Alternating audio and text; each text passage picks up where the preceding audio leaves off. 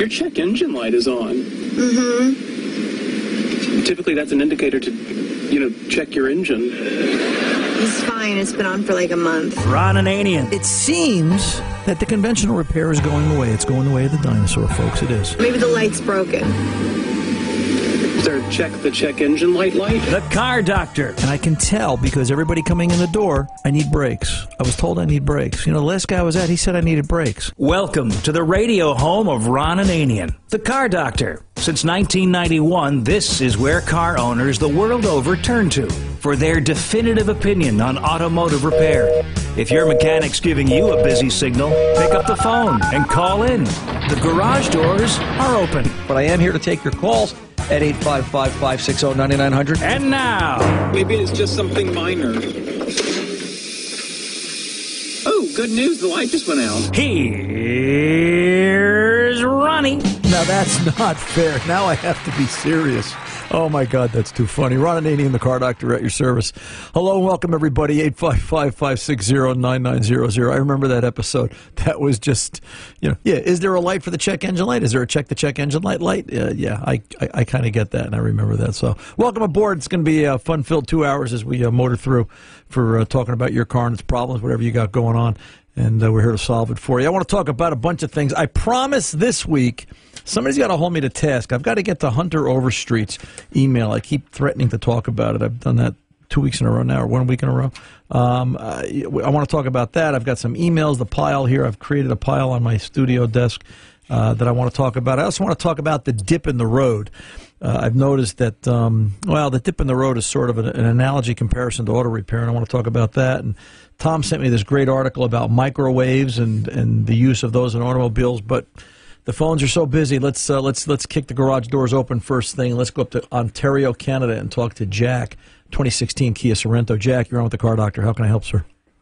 Hi there. Yes, sir. Um, I'll, so some months ago, I got a letter from Kia, not a recall. It's called a product improvement campaign. Mm, be So basically, I took it in for a. They installed a computer program that gives the knock sensor a second function, namely detecting connecting rod be- bearing failure before the engine packs it in. okay, So essentially, it puts it into limp mode. You get it towed in, they fix it. right. and and that's that's kind of a slick. I think they did well with that.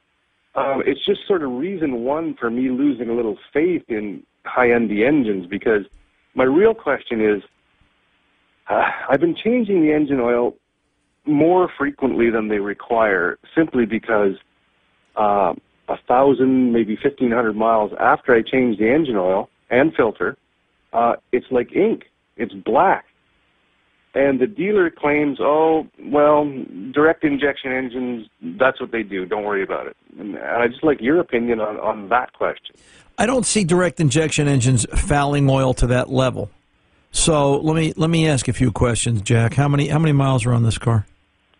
Uh, 45,000 kilometers, so 27,000 miles. yeah. something like that. Uh, Two thirds. Uh, uh, operated in what kind of environment? Paved roads, dusty roads, yes, yes, paved roads. so it's not a, It's not. Um, it's not abused in dusty roads or anything. No. okay. And you're using correct spec oil.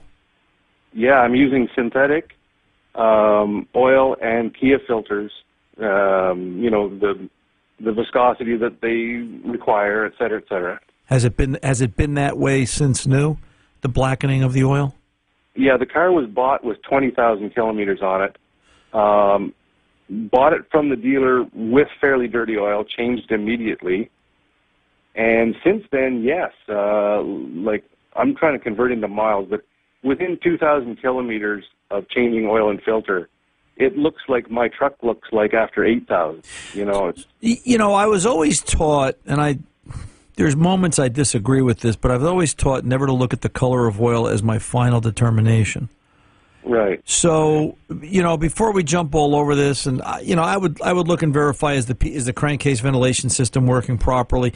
And, and again, I would think that if some of this stuff was out of whack, you would you would be getting a check engine light or some sort of fault code, fuel enrichment, rich lean, something. Yeah, Be- and the car's got pretty low miles. Right. I, I, you know, I did they're- take a sample of the oil and look for filings and such things. Well, did you And do? there- Did did you There do? appears not to be. So, so, so you looked for a sample of filings. Did you send the oil out for a formal analysis by a lab? No, no, I didn't do that. That's no. your next I wouldn't step. even know where to. Um, just Google oil analysis and a bunch. I think I think Blackstone Laboratories or something like that comes up. You know, there's there's there's two or three places in the states that do it. There may be somebody up in Canada. I'm not sure, but uh, Okay. you know, here's an example where oil analysis really would help. And I say it like that because I read the forums where I've got all these lunatics that you know they're they're arguing over change their oil at three thousand miles, five thousand miles, eight thousand miles, two years, uh, you know, and they're sending it out for analysis, and they're you know uh, they're they're you know using their kids' college money to prove that their vehicle will go Right. 404 million miles if they don't change the oil unless it's it's ridiculous. Right. It's it's it's it's insanity. uh, You know, tr- Yeah, there's a point at which you don't want to spend more money than it's worth. Right. So, Yeah. you know, I would do an oil analysis. If it comes back as oil, then yeah, it is what it is. But if it comes back, well, you know, Jack, we've got these metal filings, we've got a high amount of copper, we've got some, you know, uh, Yeah, tin in there, right. we've got, you know, maybe the motor's coming apart already. Uh, You know, Yeah, and and you haven't heard um, specifically other high-end engine owners with this problem, or Not the black oil comment, but as far as Kia Hyundai 2.4 engine issues, uh, it's either 2.4 or the 2.0. Actually, I think it might be both of them. But yeah, they're they're they're changing a bunch of those. I'm really amazed that they think the technology is so good that the knock sensor will hear the sound of a connecting rod knocking, and that'll get the engine in prior to failure. right? Well, I I thought it's kind of an ingenious fix. Well, um, they must have. Only if it could, only if you could see it before it starts to knock. Because as far as I'm concerned, if it's knocking, we're done. Right, yeah, I, I hear you. So it's got to be something that I couldn't detect, Right, but that the knock sensor could. right. Which how's it going to do that? It's a knock Right. sensor. It needs sound. You know, Now the is good thing is they they claim to be giving a lifetime warranty on the engine as long as uh, once it goes into limp mode, I don't drive too far and phone them immediately, et cetera, et cetera, and Right. they will fix it. And so, okay, great, the engine's under warranty. If they have to fix it, then die. yeah. I would just But- I would just read that as we know the engine's going to fail, so get ready. And Yeah, then uh, and, and, and then at um, what point, you know, this whole we're going to stand behind that the engine's going to fail thing is a bunch of nonsense. Because when how, think of how many Kias are on the road. You know, they're not just picking on Jack. Think of how many Kias are on the road, and then they all show up at once. And Right. now we've got to fix all these engines at once. Well, you would think it would bankrupt them because there's a, recall on a million and some engines, I believe. Right. Well, right. And and you know this kind of this kind of proves the point, doesn't it? Kia is really, in my opinion, a four to six year vehicle, and you're done. Throw it away. Who cares? I guess you're right. Yeah. You know. Yeah. Um, sadly. they're they're they're getting better. They're just not there yet. Now Hyundai used to be like Kia, right? We used to laugh about Hyundai in the business. Eh, Hyundai, it's a hunk of junk. It's going to last five years, and they did. They lasted five years, and we knew what Hyundai stood for. Hyundai was hope you understand nothing's drivable and inexpensive, and you know and that's and then we got and then you know what? And then Hyundai came a long way. Hyundai, Hyundai's making some really nice cars now. But And I got to say, this Kia, um, I have no. The, the, it's a nice car with a crap engine, basically. Right, basically. Well, yeah, let it drive a little longer, then you realize the whole car is basically crap, so it won't really matter. here comes the Ikea. What's a Ikea? Right. Ikea. Uh, it's nice to have an engineer and a, and a and a producer with a sense of humor, isn't it? Uh, but um, do an oil analysis, Jack. Call me back in a couple of weeks when you get it back. I'm curious what they say is in there because I I, Okay. I, I can't think it's anything good. But let's find out. All right, before we do any kind of hardcore complaining. All right, I will brother. look into that then. Oh, Thanks. look, You're very welcome. Take good care. You have a good rest of the weekend. Uh, let's just do a quick piece of email. This comes to us from Phil in Vermont. Phil wants to know if it's okay if four bleeder screws are normal to break off during a brake flush, and what are my thoughts on using anti-seize on an O2 sensor? Phil in Vermont.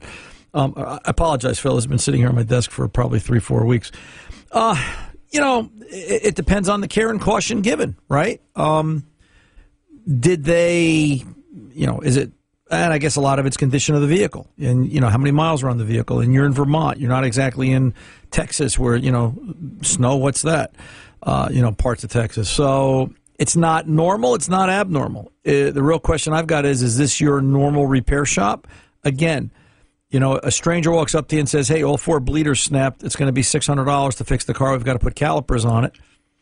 That moment of doubts in your mind because you don't know this person, and versus the guy who's been taking care of your car for you know two, three, five, ten, fifteen years. Hey, Phil, guess what? The, the bleeders are kind of corroded and crummy looking, and um, eh, you know now. I will say this: after the first one snapped, maybe they should have called you and and, and told you, "Hey, Phil, one of the bleeders snapped. The rest don't look good." Um, you know, unless they just went around the car. Maybe it was a slow day and it was just okay. We'll break all four, and then he's got to fix it. So um, it's not normal. I've seen it, but every time we do it where we have one break, we always give the consumer the option: Do you want us to keep going because it's not looking good? So I think that that's on the shop. As far as anti-seize and O2 sensors, yes, copper anti-seize, just a very light. That's another thing I don't understand, right? I can rant about this all day. They they you buy an O2 sensor, they give you oh I don't know two ounces of anti-seize, of which you use a schmear. A schmear, um, you know, in delicatessen terms, is kind of like a little less than a normal amount of mayo on the knife when you wipe the top of the hard roll before you make the roast beef sandwich. It's a schmear. All right, it's a gentle taste. Uh, you know how much anti-seize we? I've got piles of these vials, piles of vials, stacked up at the shop. Where I've, you know, and it's just yes, a dab of correct copper anti-seize. And if the O2 sensor manufacturers out there are listening, shrink the size of the vial. 855-560-9900. Ron Ananian, the car doctor, coming back right after this.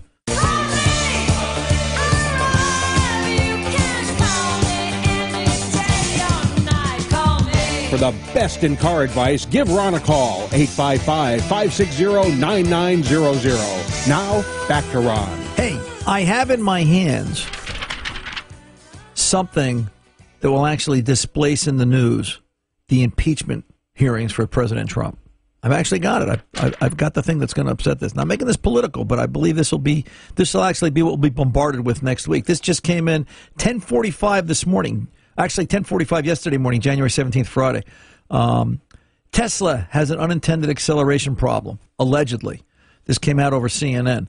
Is that fake news? No, I don't want to go there. I'm not trying to get political. I'm not saying. I'm just, you know, it, it, it can't be real for one and not for the other, like just trying to keep it real. But this will, at least we can look at this next week instead of the impeachment hearings. More than 100 Teslas have been involved in accidents because they accelerated unintentionally, according to CNN out of New York today, according to a complaint filed with federal safety regulators. The complaint filed on December 19th but posted Friday says the problem happened to 127 different cars across all three Tesla models currently for sale. Well, I could believe this, except for the Tesla I was following home last night. I don't think that guy knew. I don't think that car could go over 20, so I don't think he had an unintended acceleration problem. I think he had cockpit trouble, as Uncle Steve would say. He couldn't drive. Um, National Highway Traffic Safety Office, which investigates such complaints, says it is looking into the allegations. It is yet to decide whether enough evidence exists to open a defect investigation. So you can read that as give it two weeks. We'll see who does what. You know, if things slow down in Washington as far as impeachment, we'll put Tesla up because we got to keep the news up and keep bombarding people. So, but yeah, seriously, Tesla's got some problems. No kidding. Um, by the way, I didn't point out bottom of the hour. We're going to be joined by Andrew Bader. Andy is a um, uh, it's Andy, right, Tom? Yes, yeah.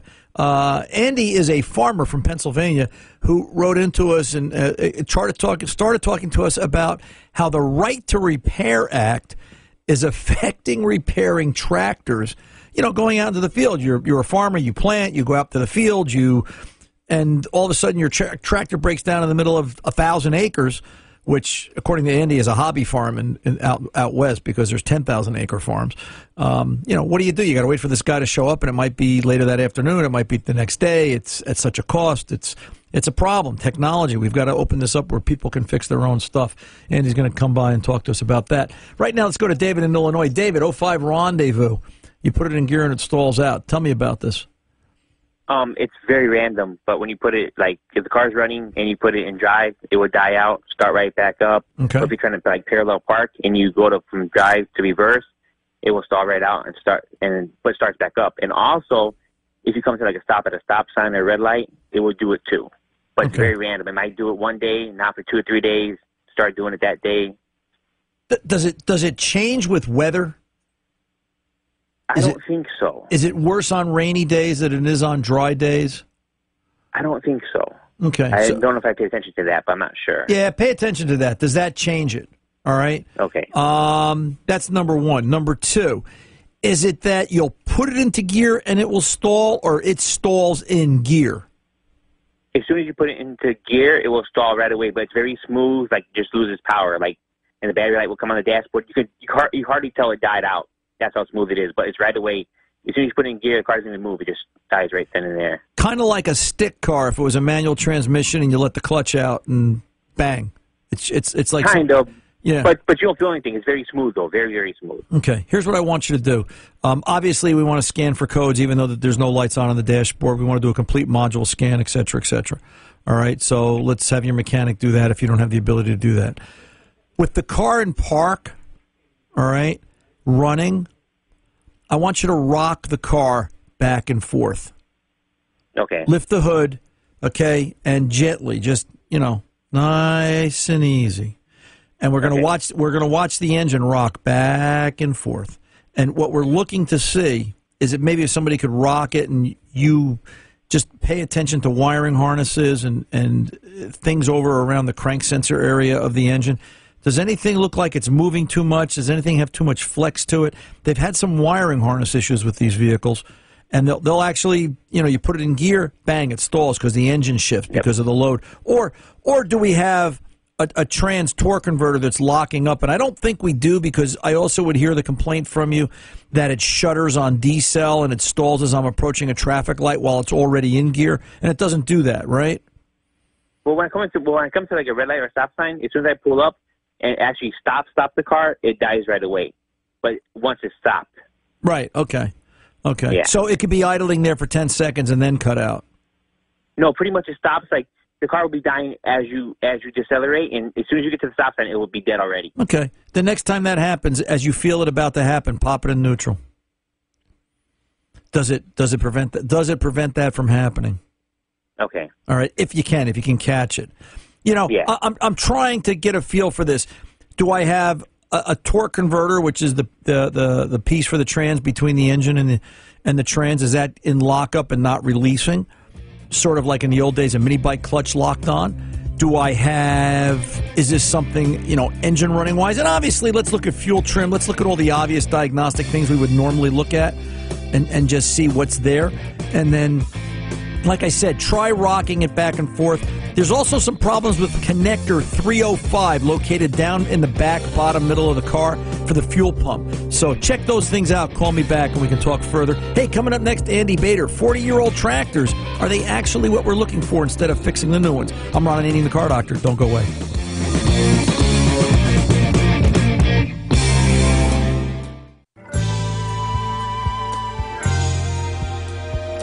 Hey, hey, welcome back. Ron Ananian, the car doctor. Um, it's a it's a big problem for the auto repair industry. Right to repair. The fact that there are certain issues with information being made available to repair shops, and it's affecting us, and it's affecting you, the end consumer, the guy that's driving that automobile. But there's a bigger problem looming, and it's been around for a while now, and it's right to repair as it's affecting farmers with tractors and, and farm equipment out in the fields. And it's really becoming an issue that crops may not get. Well, tell you what. Let me. I'm getting ahead of myself. Um, I've got Andy Bader with us here. He's a farmer from Pennsylvania, and he's got some knowledge about this subject. We were exchanging some emails, and I said, "Let's put this guy on radio." He uh, he's got some good stuff to say. Andy, thanks for taking time out of. Uh, are, are we planting? What, what, what, what were you planning to do today? Um, that I got you here on air.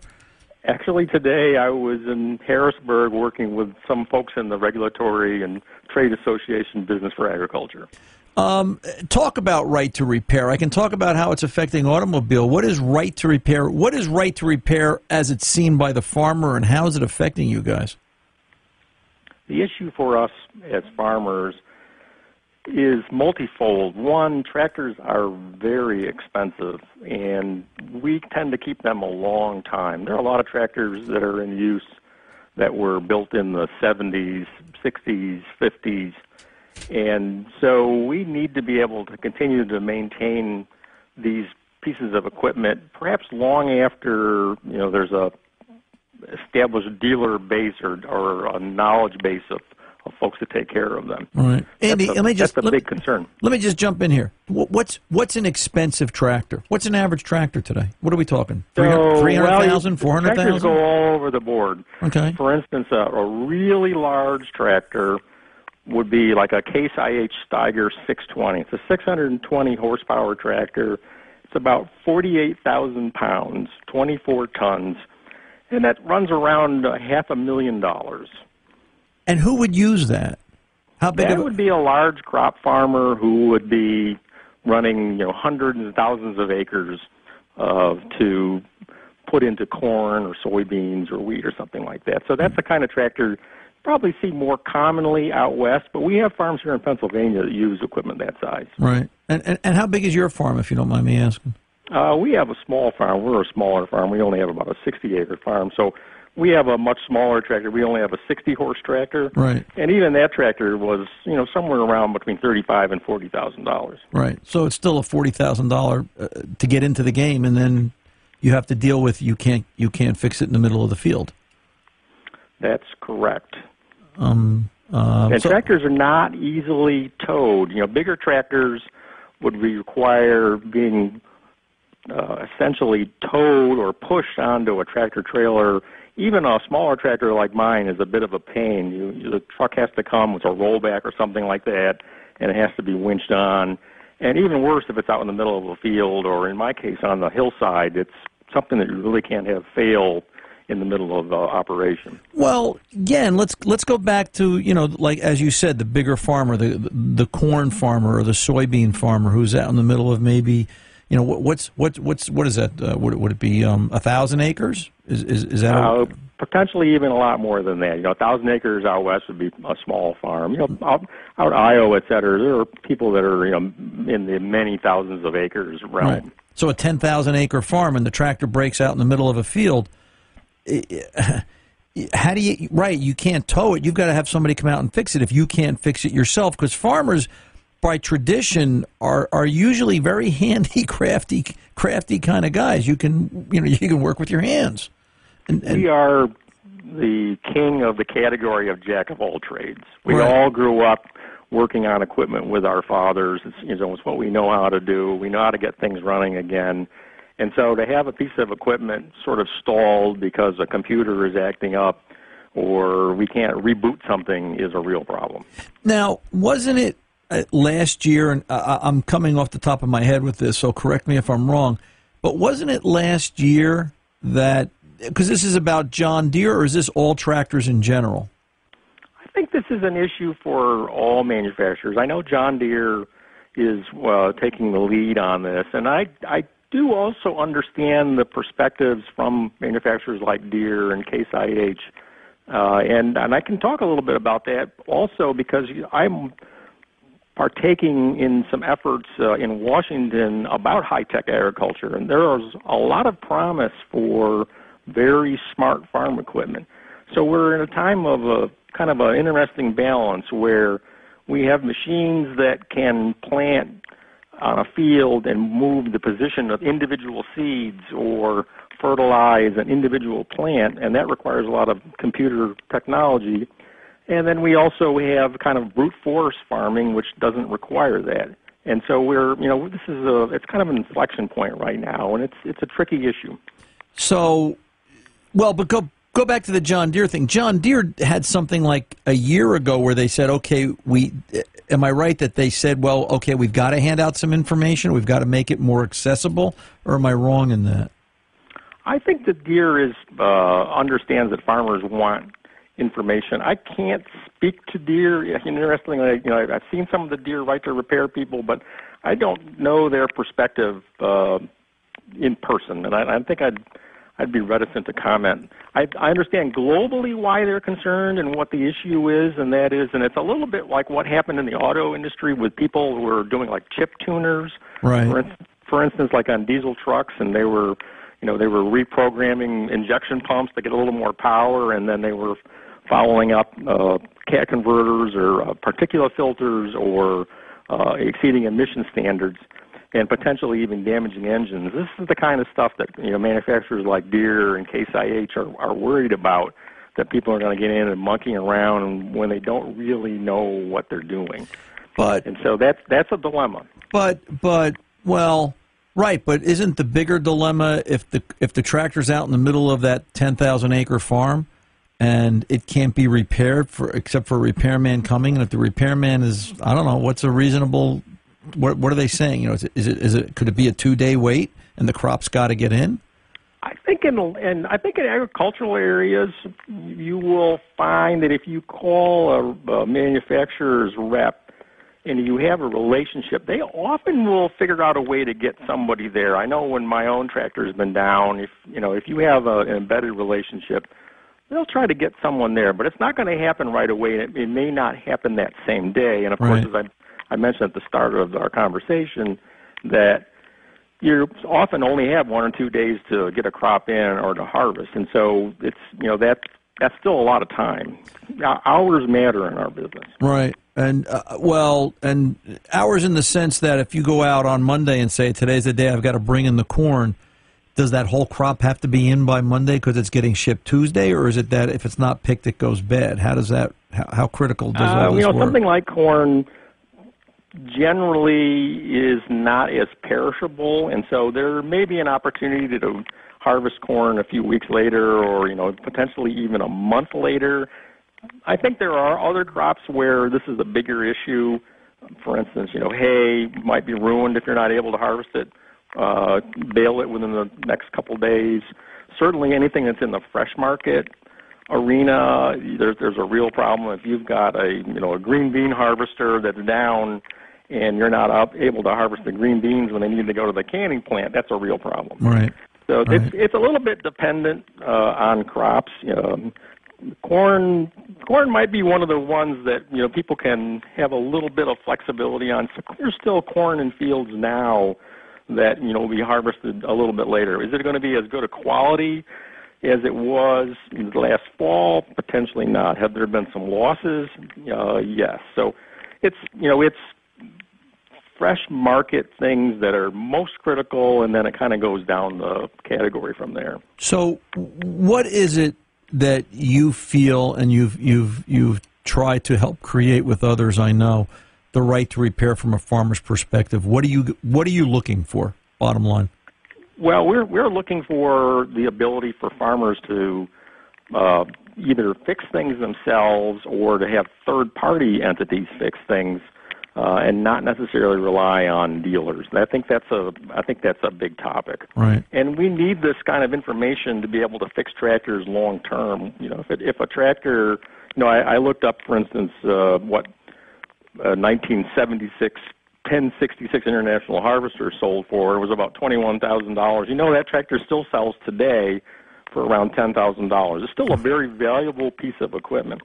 So we, we need to be able to support machines as they age and have all of that data and the software, et cetera, so that someone can't say, yeah, that, that machine's obsolete. No, it's got a, it's got a computer that no one can talk to. Right. You know, and we live in a world where, look, have you tried to use anything that's got like a three or five inch floppy lately? Well, yeah, that doesn't. You can't. And, and no, it doesn't because it's it's gone. I'll tell you what, Andy, sit tight. Let me pull over and take a pause, and uh, we'll continue this conversation on the other side. I'm Ron Ananian, the car doctor, with Andy Bader.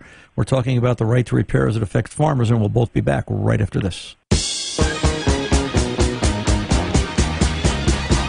We are back. Ron Ananian, the car doctor. We're here with Andy Bader. He's a farmer from Pennsylvania. We're talking about the right to repair. Andy, you're still there.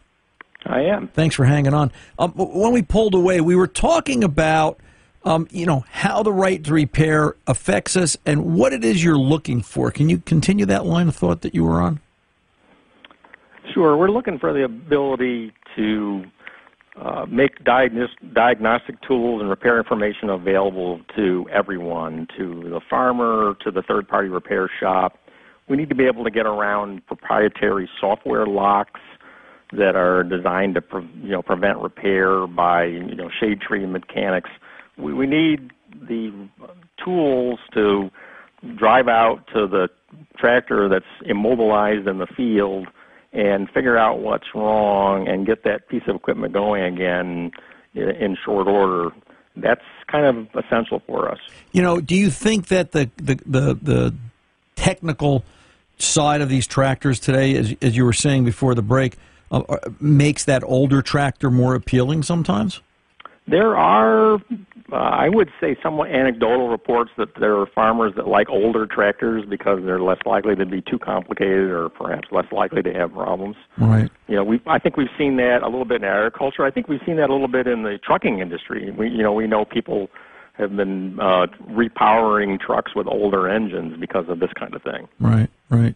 Do you think it's going to get to the point, and maybe this is a little dramatic, but maybe that's what radio's about, uh, that we're going to just the, the, technology we're just not going to be able to harvest crops in time or we're going to andy we're going to run out of food? I need to go to the supermarket today. No you're not going to run out of food. There are a lot of very smart people working on this. Right. And it's actually a very exciting time for us in farming with what we have on the horizon for technology.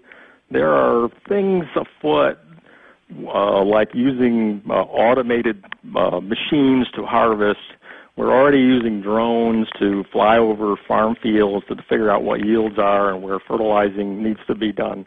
It's a dynamic and interesting time, but it's going to take some training and it's going to it's going to take some effort on the part of both manufacturers and farmers to make sure everyone knows how to use this equipment. Right. It's a, right. it's largely you know a training and information project. Well, and I'll tell you what, and this is a little off topic, but I'm always impressed. Every week I go to the supermarket, and, and, and obviously in season's a little different than out of season, but there's always fresh strawberries there. And I'm thinking, how do they do that? Every supermarket in the country always has an extra pile of strawberries every week, year round. And that's mind boggling. And that's probably akin you know, to what you you're. know, speaking of strawberries, one of the things that you can probably Google a little bit is there's work underway now between some competing strawberry growers to figure out how to pick strawberries with machines. So that's this is kind of where we are in agriculture right now, where robotic technology is at the point where it can discern what strawberry is about ready to be harvested and which one not to pick. It's really, really exciting. Interesting stuff. Yeah. Well, listen, that's how I feel about auto repair. I'm I'm in the right place at the right time. The technology and as complicated as cars get, just to stay up with it. It's just interesting, but the way it interacts and the way everything falls together. So um, I think we're I think we're both chewing on the same side there. I I, I get it. Um, Andy, listen, I want to thank you. I appreciate you taking the time, and I, I want to get you back out to the fields or whatever you were going to go do today. Can you um, can you is there a website the listeners can maybe if they want to circle back over time just to keep an eye on what's going on with this? Well, I think officially I probably would put people towards Farm Bureau's website, which would be uh, farmbureau.org or fb.org, because I'm a you know a Farm Bureau representative. That would that would be the uh, the place to send people. But there are other websites, you know, repair.org we were talking about earlier. That right. would be one to look at. Right, and maybe if they just from time to time Google, uh, what do you think, right to repair farmers, and and see what comes up, and leave it there. That would be correct. That's a good idea. Cool beans, Andy. Listen, I really appreciate it, and you know, God bless you and all the farmers out there keeping us fed. We uh, we appreciate you at least three times a day, um, if not more, and we should. So uh, you take good care and have a good rest of the weekend. All right. Thank you. You're very welcome. I'm Ron Ananian, the Car Doctor. We are back right after this. Welcome back. Ron Ananian, the Car Doctor. Thanks again to Andy Bater taking the time. It's sad, right? You go out and you spend a half a million dollars on a piece of farm equipment and then it breaks and you lose so much. And talking with Andy off air, eh, you know, he was explaining to me how you lose so much in terms of, you know, it's downtime, it's the help standing around with the broken tractor, it's it's the broken tractor, it's the repair bill, it's not getting the product to market, just things add up. And he also pointed out how this has been a tough year, the last couple of years actually, for the American farmer. And they're getting beat up by this. So right to repair is really limiting their ability to to work. Now transfer that to an independent repair shop. The costs that are associated with an independent repair shop and running on a day to day basis, that's something I could tell you about, folks. You know, and it just it still leaves me scratching my head. We had a guy walk in yesterday, Friday afternoon, three fifteen. Hey, my truck's not running right. Do you think you can run outside and scan it? Never been there before. Never saw the guy. Couldn't tell you who he was. Blew, you know, like just blew me away. Just completely, you know. Let me take my ten thousand dollars scan tool, walk outside, and jump on this right away, Skippy. you know, we're gonna have a conversation one day, you and I, about how to approach a repair shop. That's a whole nother conversation. Till then, I'm Ron Ananian, the car doctor, reminding you good mechanics aren't expensive, they're priceless. See ya.